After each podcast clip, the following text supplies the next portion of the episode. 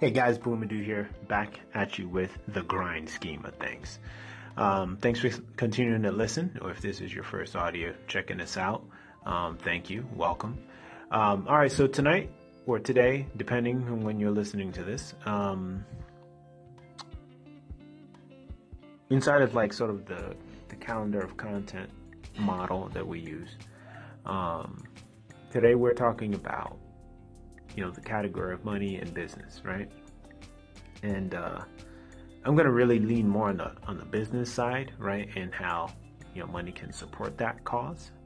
And that's gonna be sort of any conversations that I'm leading are gonna be in that category.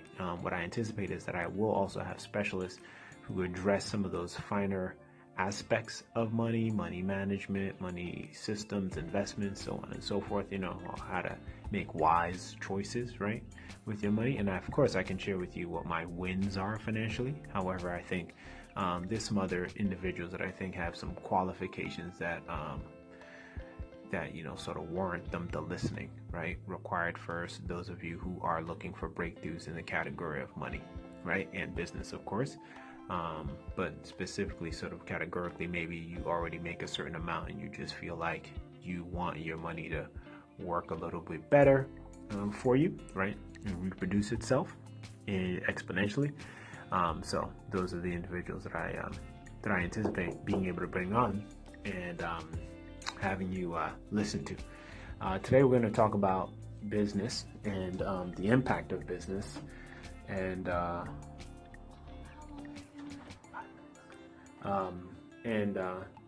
so the whole situation is that, you know, I think when you're starting out, right, again, inside of the grind scheme, there's like a phase. And if you listen to the previous audio, you know, we were just talking about, I was addressing this whole idea of just the misunderstanding of what the grind is, right, and stripping it of this sort of celebrity, you know, Hollywood-ized version of hard work, right? The grind scheme of things, as I kind of strive to debunk the myths of it, is very, very personal, right? And I think there's this thing that we do, which is called grind comparison and grind envying. You know, we see someone who might have a video showing themselves doing whatever they're doing as far as their work is concerned, and we feel like, oh man, I'm not working that hard, or, you know, my grind isn't as glamorous, and da-da-da, and that's nonsense. Right? Your path is your path. And I think a lot of times we're trying to walk our path and look at someone else walking their path and then comparing our path to their path, which is totally disrespectful to ourselves. So please, if you've been doing that, stop. Just stop. Right? So today, here's the principle I want to share with you, and then, you know, I'm going to end it. It's going to be very short and direct. When it comes to your grind, whatever it is, and when, to some extent, especially if it's in that technical earlier phases of getting something done or getting yourself off the ground, or if you're a startup, or, you know, you've been in the game in whatever way, professionally or entrepreneurially, and you kind of feel like you've had your success, and then you've seen things kind of come apart, and you've seen things break through, and then you've seen things break down, and you're just trying to find like that consistency, right, to producing results. Let me tell you just, you know, like a real straight practical secret. There's this word called being prolific, right? And I remember hearing a gentleman who I totally respect and admire by the name of Dan Kennedy. He's like the king of direct marketing, right? And he talked about being prolific and how being prolific will always sort of outdo anything else. And what does that mean? Maybe you need to Google search that term, but it's really sort of creating in whatever your thing is, right? If it's creating content, writing books, you know, whatever the intended activity is, it's doing it and doing it and doing it and continuing to do it and continuing to do it and continuing to do it. And by default, you could almost guarantee yourself that you're going to get better. But most people fail by not being or being willing to be prolific, right? You know, the other day, I was in this Uber or Lyft. I think it was an Uber. You know, I switched between the apps, right? And this guy was talking about the guy who wrote Ready Player One. Like this was his first book he ever wrote is now like a Hollywood hit, and Spielberg, you know, leveraged it and created this movie, and he was, you know, basically convinced that the person who wrote the movie, like this was his first book, and it was a hit. And I remember thinking, like, and I might have said this out loud, I'm almost certain that I did. I was like, okay, yeah, you want to believe that the person, you know, who Ready Player One's book, or the movie Ready Player One was based off, like their book, the book that movie was based on, like that was that person's first book, like ever. And all of a sudden it's a Hollywood hit. You really want to believe that, right? And he was like, you know, yeah, I guess, you know. And so here's what I want to share with you, right? The idea, and I think this is what's in our culture, this is this whole demystifying, debunking kind of thing, is the idea that like you got to get it right the first time is nonsense, or that somehow you got to get 1,000 views on your video, or 1,000 downloads on this thing that you just upload or share, or 1 million likes on a picture that's your favorite the first time you post. Right? We're getting 17,000 followers on Instagram the minute you create your account. Like this whole like instant success, instant gratitude kind of thing is crazy.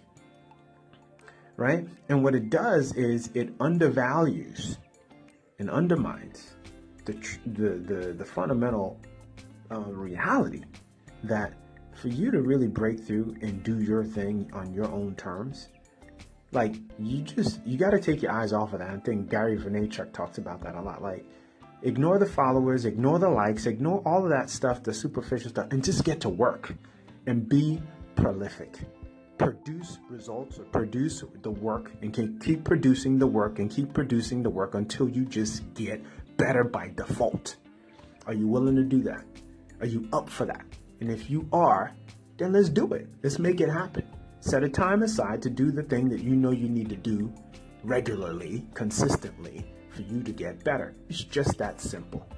Be prolific, right? So, with that being said, that's it. That's all I got for you. Thank you for listening. Subscribe to the podcast. If you have any questions, you can email me at Buihe, B-U-I-H-E, at buihemadu.com. That's buihemadu.com. And look forward to answering your questions. And your replies or your comments, and let me know how this is making a difference. Appreciate you. Take care. And here's a little bonus I want to add to this. I know you thought I was done. I thought I was too, until I realized, I forgot to hook back into the original idea. All right. So, so in being prolific, what are the results you can expect? Well, so I want you to think about, if you have a product, if you produce content, whatever the situation might be, right, that ultimately, the reason why we buy things, or we trust that something is a good buy, is sometimes because it's more in our face than anything else, right?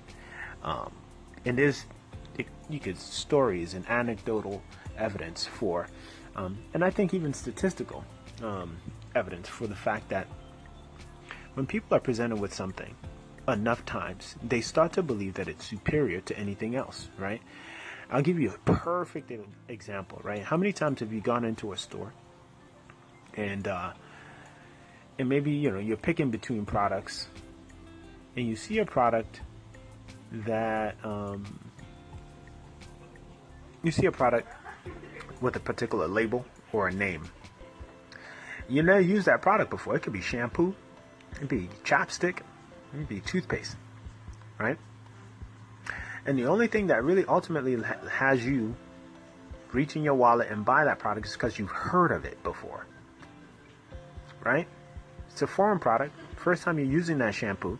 But you're like, oh yeah, you know, I remember my mom telling me, or my friend telling me that, you know, this shampoo is like the best brand, and da-da-da-da. It's like $13 a bottle. And you're about to spend $13 a bottle. Why? Because you heard of it. Somebody talked about it. Right? Or maybe you saw the commercial.